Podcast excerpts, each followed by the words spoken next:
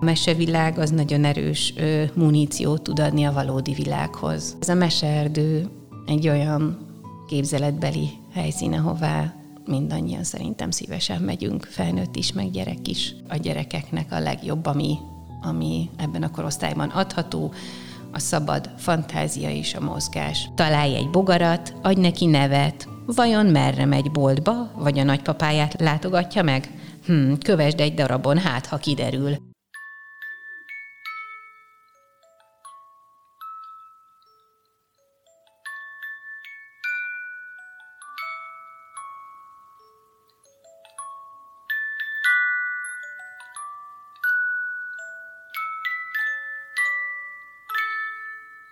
Erdő, erdő, mese, erdő, benne mese, tizenkettő. Itt kopogtat most is egy, gyere gyorsan, hallgassd meg.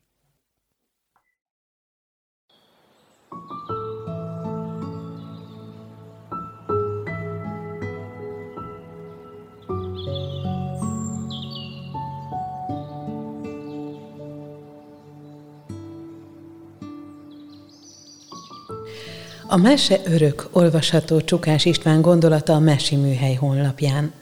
Kamarás emese a játékos múzeumpedagógiai foglalkozások, zenés, mesés családi délutánok, komplex játékos foglalkoztatók szervezője, a járvány időszakban sem hagyta a gyerekeket és a felnőtteket mese és játék nélkül. Minden héten pénteken új, az évszakhoz kötődő történettel és játékos feladattal jelentkezik online. Az erdő-erdő meseerdő foglalkozásról, arról, hogy kamarás emese hogyan is segít a családoknak, hogyan is várja ő is újra a személyes találkozásokat, erről szól a mai beszélgetésünk, és egy új játékot is bemutathatunk majd. Szeretettel köszöntöm kamarás emesét, az ÖKK Podcast mai vendégét. Köszönöm, hogy elfogadtad a meghívást. Szeretettel köszöntök én is mindenkit, aki hallgatja ezt a beszélgetést. Nagyon köszönöm, hogy gondoltatok rám. Hát a meseerdő az egy nagyon hosszú folyamatnak a, a végeredménye. A lezárások okán, így a vírushelyzet okán novembertől kezdődően nem tudtam találkozni a gyerekekkel és a családokkal ami nagyon nehéz volt ö, számomra érzelmileg ö, elsősorban, nagyon erősek a kötelékek a gyerekekkel és a családokkal. Kerestem az útját, módját, folyton gondolkoztam, hogy hogyan tudnánk mégiscsak kapcsolatot tartani, de nagyon nagy volt bennem a gát, ö, hogy az online térbe kezdjek el dolgozni, Mindemellett így nagyon nagyra tartottam azokat, akik ezt minőségileg és szépen meg tudták alkotni, de valamiért ez az út nekem így mm, le volt zárva így saját magamban, és csak gondolkodtam, gondolkodtam, és így jött a mese, mert mindig is ezen keresztül szólítottam meg a gyerekeket, mindig törekedtem rá, hogy hát ne a tévé előtt, meg ne a számítógép előtt üljenek, illetve az én tevékenységemnek ez a fő üzenete, hogy élményt nyújtani, kinyitni a világot, a valódi világot, de a mesevilág az nagyon erős muníciót tud adni a valódi világhoz. És így, így jöttek a mesék, hogy hát akkor én megtanulok hangos mesét fölmondani,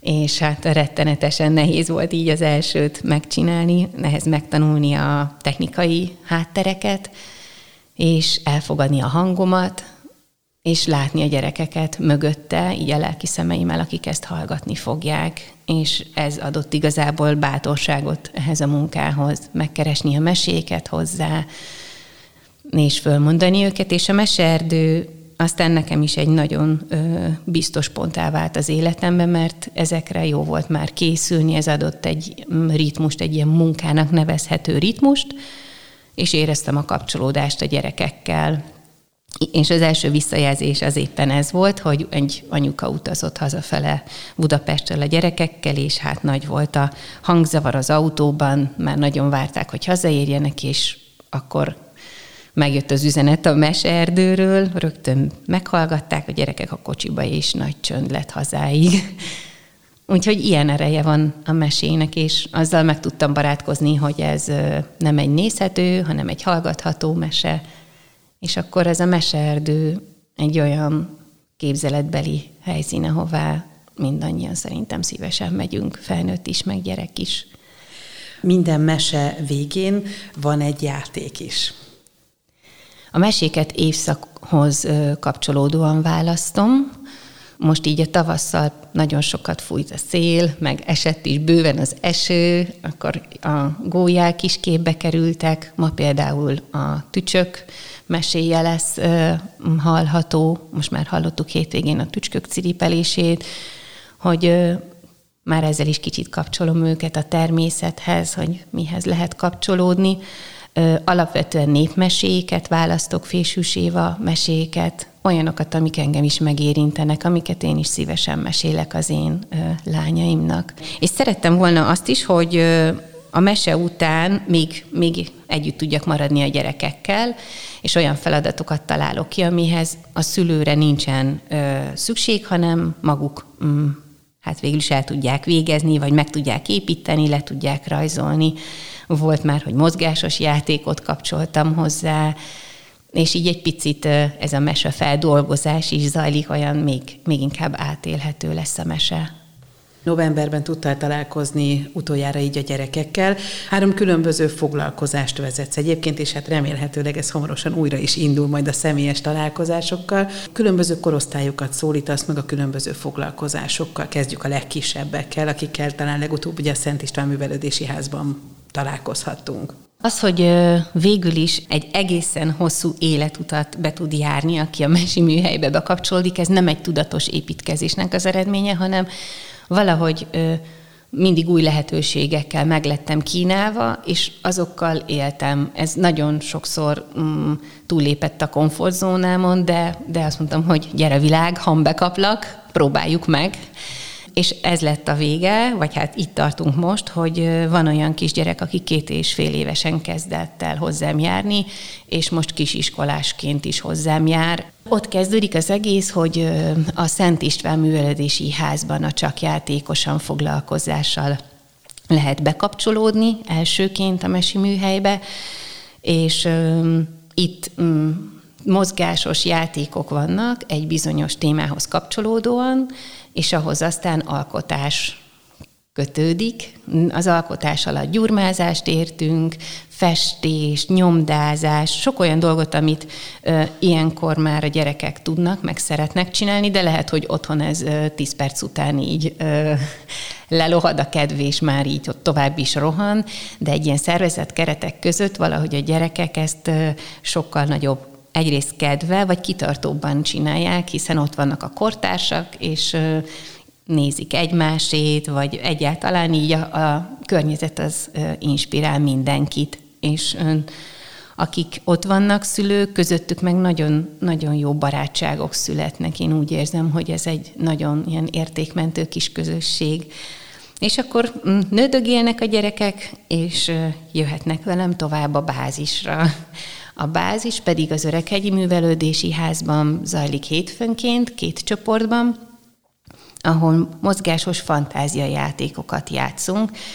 Nagyon fontos, ez volt a, a Mesi Műhelynek az első hát terepe, ahol elkezd, elkezdtem dolgozni, hogy minél tovább megtartani ezt a képzelőerőt, fantáziát, óriási belső erőt mm, tud hozni a hosszú távon a gyerekeknek, azon túl, hogy az őket érő akár konfliktust, vagy valamilyen elakadást, azt nagyon jól ki tudják játszani.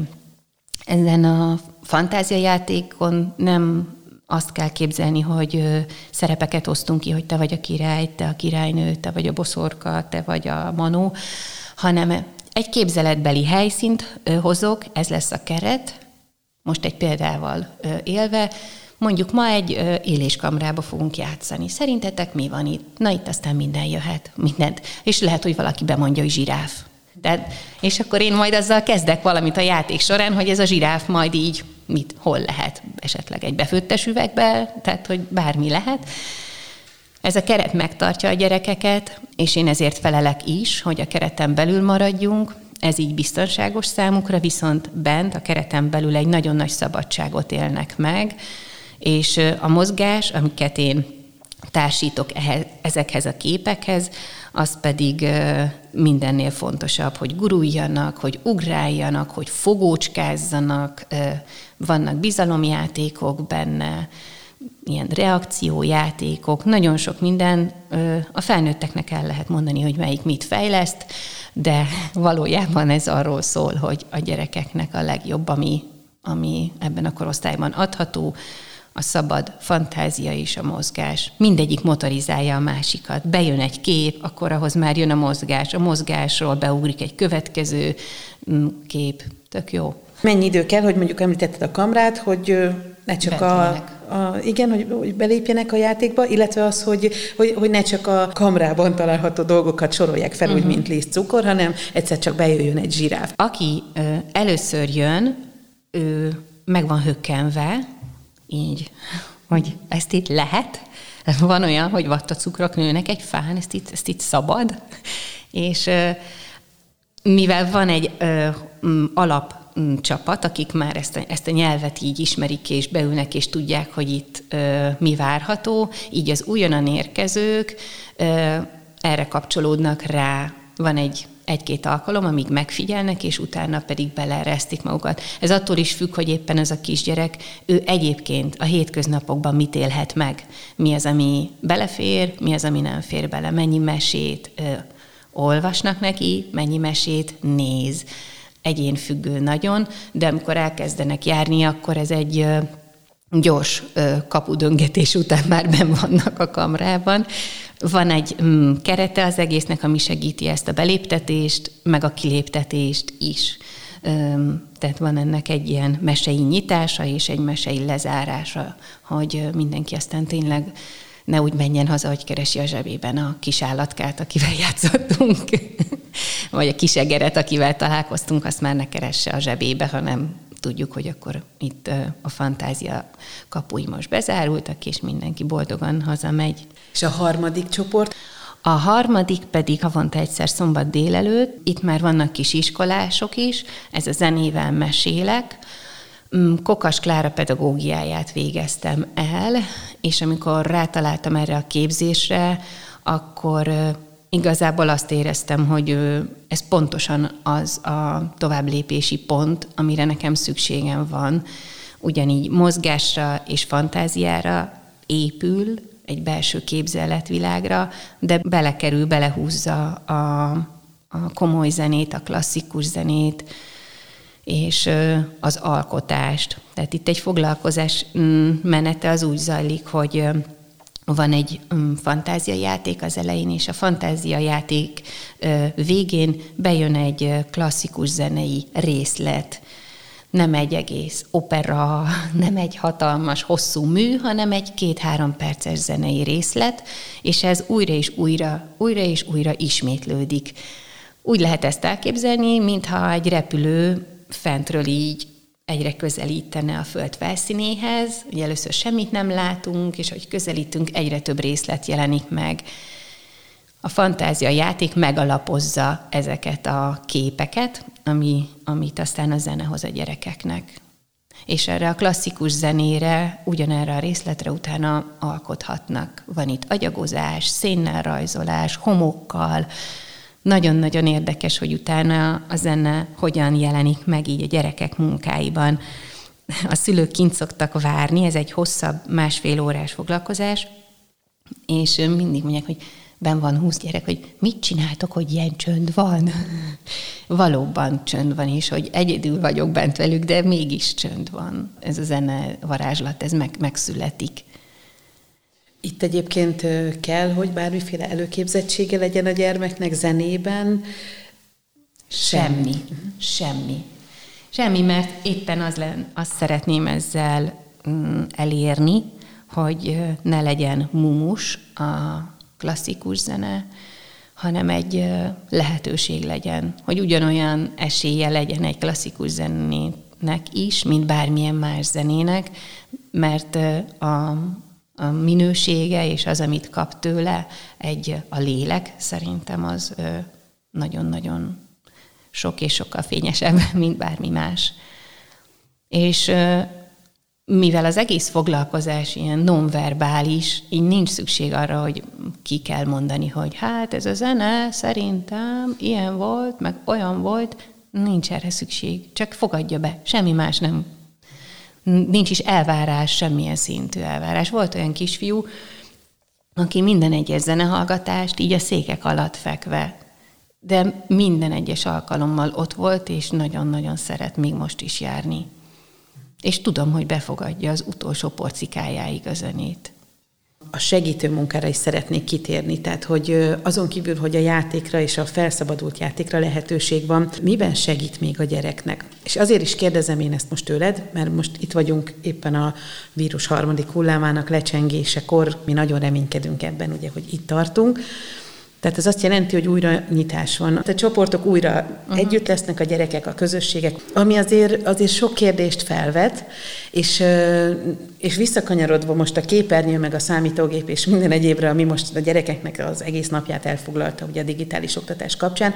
Például ezek a foglalkozások, ezek a mesék segítenek el, mert azért most sok szülő szerintem szembenéz ezzel a problémával, hogy valahogy le kell a gyerekeket hozni a, a, a számítógépről, meg a telefonokról. Ezen gondolkodtál-e már, hogy jelente ez majd neked új feladatokat, amikor a közösségetek újra találkozik? Azt látom én is, hogy olyan kényszer mm, ilyen digitális detoxba kerültek a gyerekek, amit nem lehetett most másképpen megoldani, meg nem lehetett elkerülni, akiknek volt, mm, azoknak a szülőknek, akiknek volt valamennyi kapacitásuk ezt kompenzálni, ők megtették, de nagyon el van fáradva mind, mentálisan mindenki. Tehát mm, azt gondolom, hogy ezek a közös élmények mindenki számára most nagyon-nagyon szükségesek ahhoz, hogy újra mm, lehessen kapcsolódni, és talán az lehet ebben a változás, és most, hogy mond, most esik ez nekem is le, hogy olyan nagyobb hangsúlyt, nagyobb értéket fog képviselni talán. Hogy ez most már nem csak egy időtöltésé válik, hogy úgy jó, menjünk el, hanem jaj, menjünk el, menjünk el. A kettőnek más a töltete. Én azt gondolom, hogy lehet, hogy ez most nagyobb töltekezést fog majd adni, mert van benne egy tényleges, valós ö, belső igény rá. Eddig ugye mm, vagy korábban nagyon-nagyon sok lehetőség volt, a millió lehetőség egy ilyen folyamatos mindenhová menést okozott, és szerintem most egy sokkal tudatosabb jelenlét fog -e, megtörténni. De ez nagyon jó kérdés, és köszi, hogy ezt megfogalmazhattam, mert ezen én magam még így nem gondolkoztam, csak az, azon, hogy hú, de jó lesz majd újra találkozni, de ha csak arra gondolok, hogy mielőtt idejöttem, összefutottam egy családdal, akik hozzám jártak, és a, a találkozás, meg a, az ölelésben milyen töltekezés volt, talán ennyivel, sok, ennyivel több lesz minden egyes foglalkozás. És azt meg már mindenki hazaviszi, és ö, ott ez tovább fog hullámozni, mint ahogy a tóba beledobjuk a követ, szerintem az ott tovább fog hullámozni. Tudatosabbak leszünk, és jobban keressük majd az igazi minőségi feltöltődést, ami nem csak mm, ilyen töltsük ki valahogy az időt dolog lesz, hogy ne unatkozzunk, szerintem más lesz a célja talán.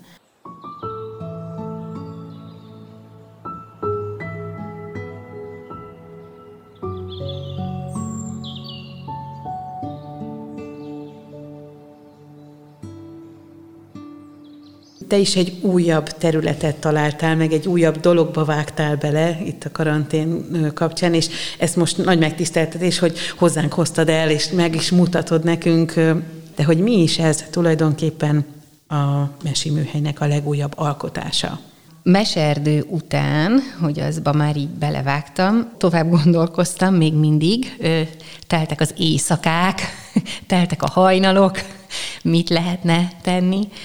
Még nagyon-nagyon régen volt egy gondolatom e, így az erdőt járó, hogy ó, de jó lenne egy ilyen kis könyvecske ide a zsebbe, hogy és előkapni, és benne lennének ilyen apró mesék a természethez, de ez így elment, ez, ebből nem lett így a gondolati szinten így megmaradt, semmi nem történt vele, és folyton azon mm, gondolkoztam, hogy hogy érhetem el a családokat, ha én nem vagyok jelen, hogy tudom közvetíteni azt, amit én értéknek vélek, ami, amit én fontosnak tartok így tovább adni, vagy az, az, az amiért hozzám járnak a családok, az, hogy érhető el akkor is, hogyha én nem vagyok ott.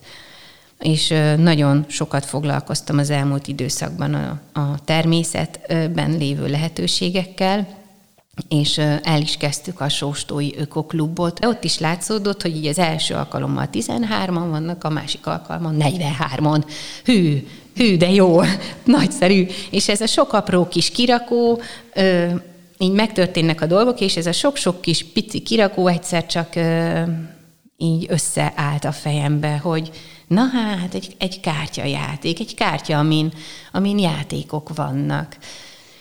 Nagyon megörültem a gondolatnak, de arra nem számítottam, hogy ez majd mivel fog járni, hogy, hogy ez egy ötlet, de hogy hogy kell ezt végigvinni, hát nem volt semmi tapasztalatom benne. Az könnyebben ment volna, hogy gyertek ide hozzám, menjünk el az erdőbe, és majd játszunk együtt. De itt nem ez történik, hanem egy kártya paklin keresztül érem el a családokat, 30 ö, különböző játék, 30 ö, élmény, de még annál is több, én azt gondolom, mert minden egyes játék akár egy egész kirándulás le tud fedni.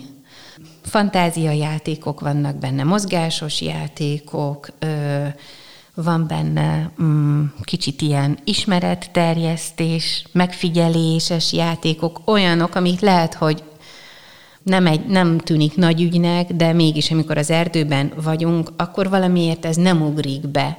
Sőt, mm, a szülőt is, meg a gyereket is így közelebb hozza a megfigyeléshez, hogy észrevesszük, észrevesszük, odairányítom a figyelmet a játékra, meg a természetre, és ebből lett az illaberek kártyapakli.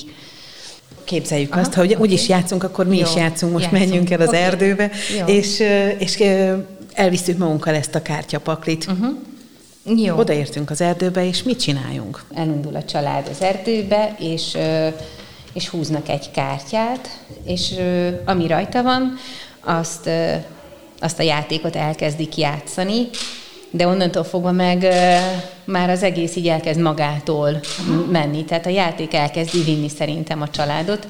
Én azt gondolom, hogy először a gyerekek fognak rá hangolódni, de mivel olyan a játék, hogy a szülő is tök jól tud kapcsolódni, ezért lesz ez közös játék és olyan, úgy nevezem ezt a kártyát, mint egy ilyen telefon, hogy összeköti, összeköti a, a szülőt a gyerekkel, a gyereket az erdővel, a felnőttet az erdővel, és ebből lesz egy tök jó telefonhívás. Tehát, hogy ez egy, egy, ez egy tartalmas beszélgetés lenne egy telefonon keresztül, de ez egy beszélgetés az erdővel, meg egymással. És az, hogy ez itt van, ez, ez nekem egy akkora csoda, rengeteg fejlődést kellett meglépnem hozzá magamban, hogy egy úgymond egy terméket mm, adjak ki a kezemből. Mindegyik egy kicsit más, és én ezt szerettem volna, ebből is látszik, hogy azért ez nem egy tömeg, holmi, hogy nem így, mint a természetben is milliónyi szín van, tehát látszik, hogy itt a kártyák is így mindegyik szinte más színű, én ezt szerettem volna, hogy ez nagyon hasonlítson egy ilyen erdei hangulatra. Amikor az erdőben vagyunk, akkor pont nem jut eszünkbe, hogy mit lehetne kezdeni azzal a pár kavicsal, vagy azzal a pár bottal, vagy csigával. Tehát, hogy nem, a, nem, nem valami hű extra dolgot kell itt elképzelni, de, de tényleg abba segít, hogy így vezeti az embert. Nem egy tematika van az egész csomagra, hanem van benne mozgásos ö, játék, van benne fantázia játék, tehát például, ha ezt nézzük, ez azért, ö, ez egy fantázia játék, hogy mit egy még üres bolygóra mit vinnél magaddal az erdőből. Ne csak az állatokra, növényekre gondolj, hangokat, színeket, illatokat is vihetsz magaddal erre például az én 12 éves lányom rögtön olyanokat mondott rá, hogy hát én elvinném magammal a csöndet. Ah, tényleg, tök jó. Képzeld el, hogy felmászol a legmagasabb fa tetejére. Itt megkeressük, hogy melyik lehet a legmagasabb fa. Mit látsz? Szerinted mit látsz onnan? És uh, itt aztán már bármi lehet. Hát látom innen a városnak a templomtornyát, vagy látom innen az egyiptomi piramisokat. És itt már tényleg elkezdődhet az a játék, ami megint csak az én munkámnak így a, a fő irányvonala, hogy nem csak a gyereket, de a szülőt is egy ilyen játékos jelenlétre bíztat. Nyugodtan el lehet kezdeni azt a régi gyerekénünket ébrezgetni, és elereszteni a fantáziát, mert ettől nagyon jól fog működni így a szülő-gyerek kapcsolat is. Nem az a célja a játékoknak, hogy szórakoztassuk a gyerekeket vele, hanem együtt játszásra buzdít. Vagy ez megint egy fához kapcsolódó például, hogy mondj három dolgot, amit a fáktól kapunk.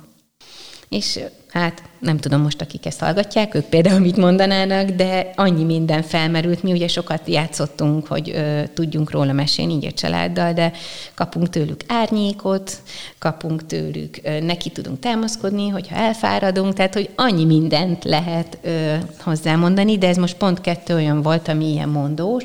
Aztán van olyan, ami megfigyelés például, hogy találj egy bogarat, adj neki nevet, Vajon merre megy boltba, vagy a nagypapáját látogatja meg? Hm, kövesd egy darabon, hát ha kiderül. Mint a hagymahéj, így tovább bővíthető egy csomó mindennel, mert volt arra példa, hogy mi kettő bogarat találtunk, így ketten mentek, no hát akkor ez itt nem is egy bogár, hanem két bogár, akkor mi az ő történetük? Vagy mondjuk van egy bogár, ami beszorult, vagy a hátára fordult. De ez mind így lehúzza a figyelmet, egy, oda, oda összpontosítja a figyelmet, nagyon-nagyon mm, jól működik. Van ilyen építős, hogy építsetek egy manólakot, és tegyetek bele manót. Vajon mi, le- és mi lesz a manó? Hm? valaki mondja meg, hogy mi legyen a maló benne. Egy toboz, vagy egy kő legyen a manó benne, de azt meg kell építeni. Ez például ugyan mm, tök jó az a kérdés, amit említettél, hogy a kirándulások az általában ez a jussunk el A-ból B-be. Ez egy másfajta természetjárást jelent, ez egy ilyen élmény és játékos erdőjárást jelent ez a kártyapakli. Mert itt akár lehet, hogy csak az erdőnek egy szeletében bóklászunk egész délelőtt, de Sőt, még akár az is elfér, hogy az Icsiligetbe elmenjünk, tehát hogy nem is biztos, hogy, tényleg, hogy kell. De jó ötlet, látod? Igen, tényleg, igen, igen, igen. Tehát ismerős nekem az az érzés, amikor nagyon akarunk menni kirándulni, és akkor lesz belőle egy nyuglődés. Unom, nem akarom. Mm, tényleg hozzá vannak a gyerekek, meg mindenki, mindenki hozzá van szokva, hogy mindig történik valami hú, folyamatos inger, akár képernyő, vagy bármilyen, mindig van egy ilyen szándék, hogy csináljunk valamit, legyen valami, és azért az erdő, alapvetően, ha elmegyünk az erdőbe, ugyanez a rezgés szín megvan, hogy csináljunk, legyen már valami, azoknak is segítség lehet, akik ehhez hozzá vannak szokva, hogy mindig történik valami, de ez a kártyajáték egy kicsit át is tudja vezetni őket, hogy történik is valami, de azért le lehet egy kicsit benne csillapodni, meg egy kicsit le lehet mm, jönni így az erdő szintjére, úgy a rezgés szintjére, hogy kicsit csendesebben, kicsit megfigyelve, de azért mégis aktívan jelen lenni. És akkor nem lesz nyuglódés az erdőjárás, hanem akkor ö, tényleg ö, játék lesz belőle, közös játék lesz belőle. Amikor kitaláltam, akkor szükségem volt egy olyan valakire, aki érti az üzenetét a kártyáknak, és olyan illusztrációkat készít, amik pont passzolnak az én mm, üzenetemhez. És Kneipp Virág, mm, akinek a művész neve Gerda, őt találtam, és rögtön ő is nagy természetjáró, nagyon szereti az erdőt, és mikor elküldtem a, fel, a játékokat, hogy hú, szerinted ez jó lehet-e, óriási lelkesedéssel fogadta, és rögtön elkezdett rajzolni, és emlékszem, hogy az első egy ilyen kis egeres kép volt, amit átküldött, meg ez a bogaras, és mondtam, hogy oké, okay, megvan, ez lesz, te vagy, te vagy az én emberem. Olyan rajzok legyenek, amik nem kimondottan a gyerekrajzok, annál legyen művészibb, de nagyon erősen közvetítsék azt az egyszerűséget és szépséget, meg játékosságot, amit az erdőben lehet találni. Szerintem ez mind olyan egyesével így plakátként is el tudnám képzelni őket.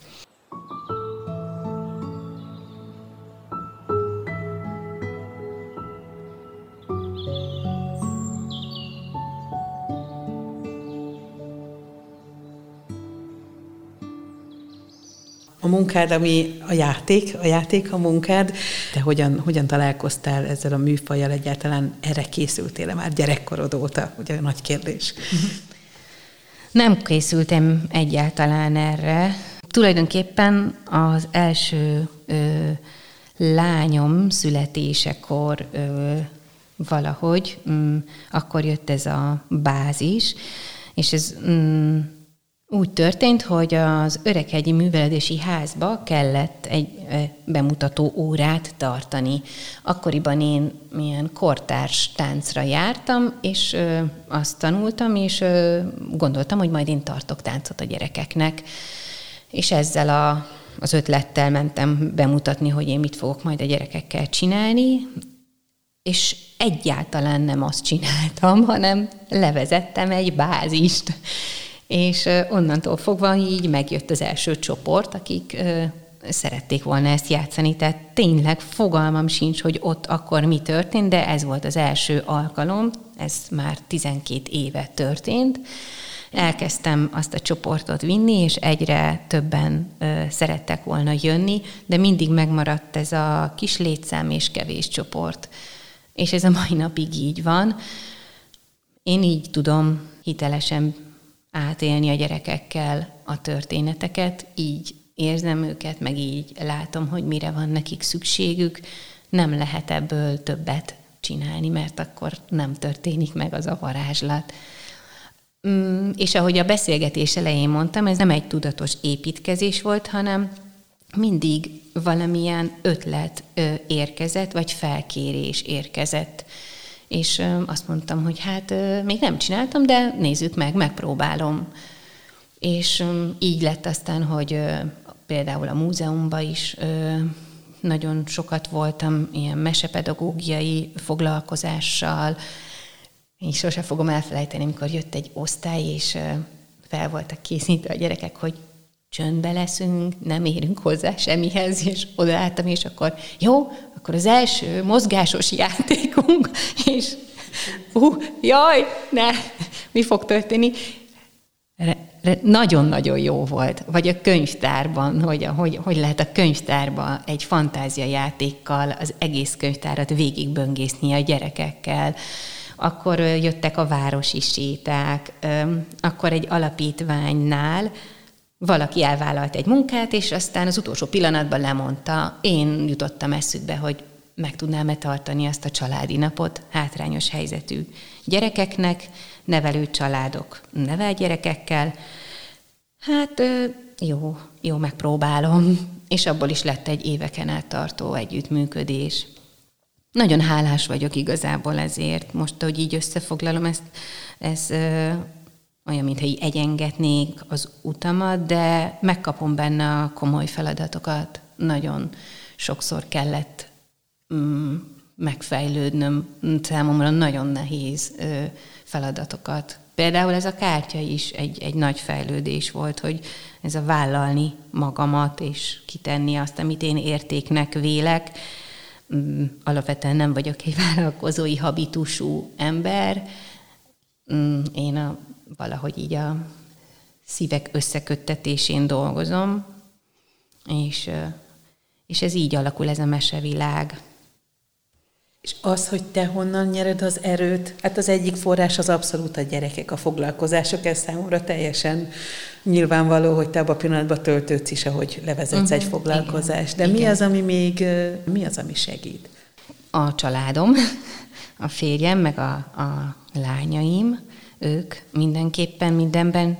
Nem is csak, hogy segítenek, de hogy így velem vannak abban, amikor nem vagyok jól, vagy amikor elbizonytalanodok, akkor bíztatnak, vagy ha úgy érzem, hogy ez az egész talán nem is állja meg a helyét, akkor így húznak egyet rajtam, és hát a baráti köröm, akik én nagyon sok értéket adnak nekem, és úgy érzem, hogy nagyon sokat köszönhetek nekik is. Az, hogy ez a kártya is itt van, ez annak is köszönhető, hogy egy családban mm, van egy nagyon klassz szemléletű barátunk, Szabó Dávidnak hívják, és ő mindig egy picit lelkesített, segített a gyakorlati részében, és ezek mind itt vannak a kártyákban, ezek a pozitív gesztusok, meg ezek a, az sok-sok szenvedés is, meg a kétségbeesés, hogy te jó ég, miért fogtam én ebbe bele,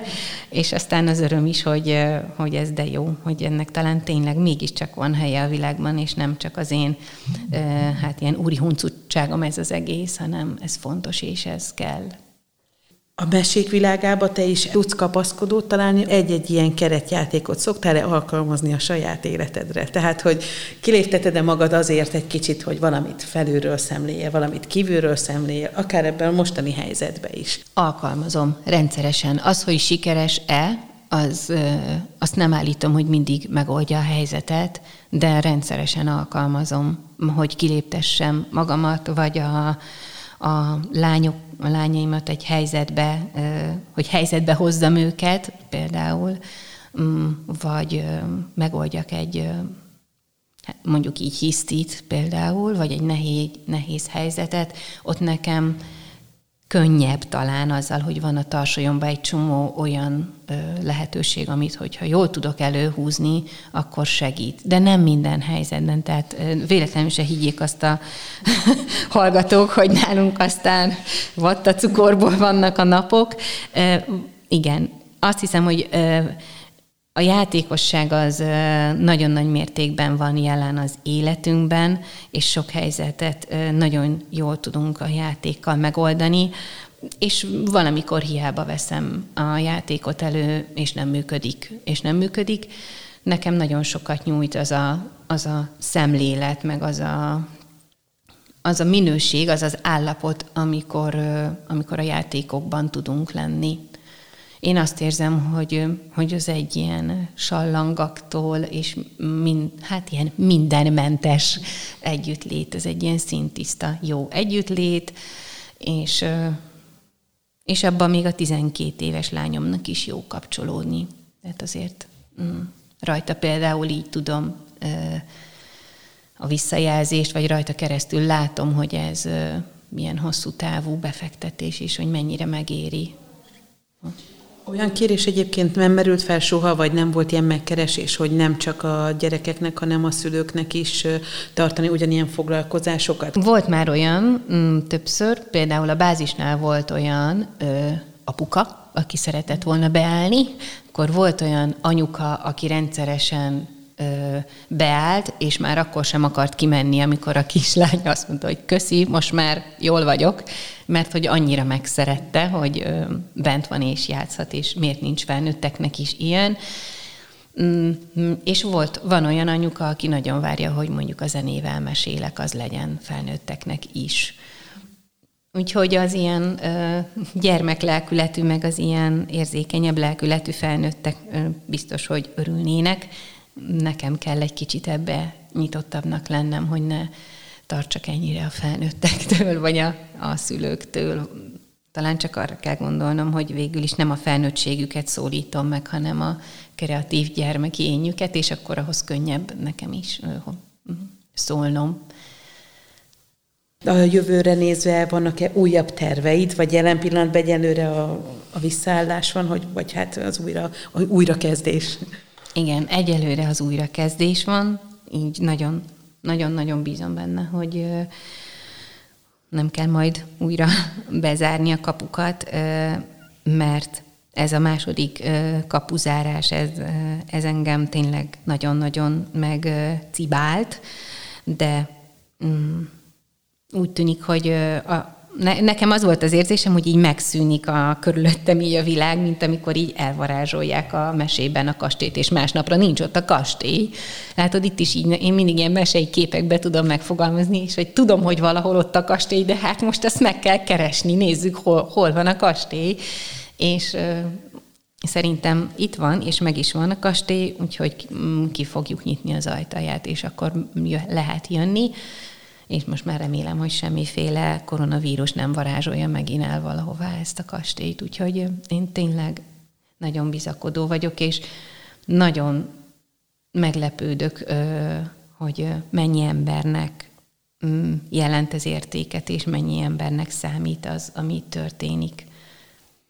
azt hiszem, hogy nem vagyok mindig ezzel tisztába, ami egyrészt nagyon-nagyon jól esik, másrészt meg mindig felelősséggel ruház fel, hogy méltó legyen ez a munka erre a fogadtatásra, meg erre a mm, kíváncsiságra, amit, a, amit kapok az emberektől, erre a bizalomra méltó legyen az én munkám.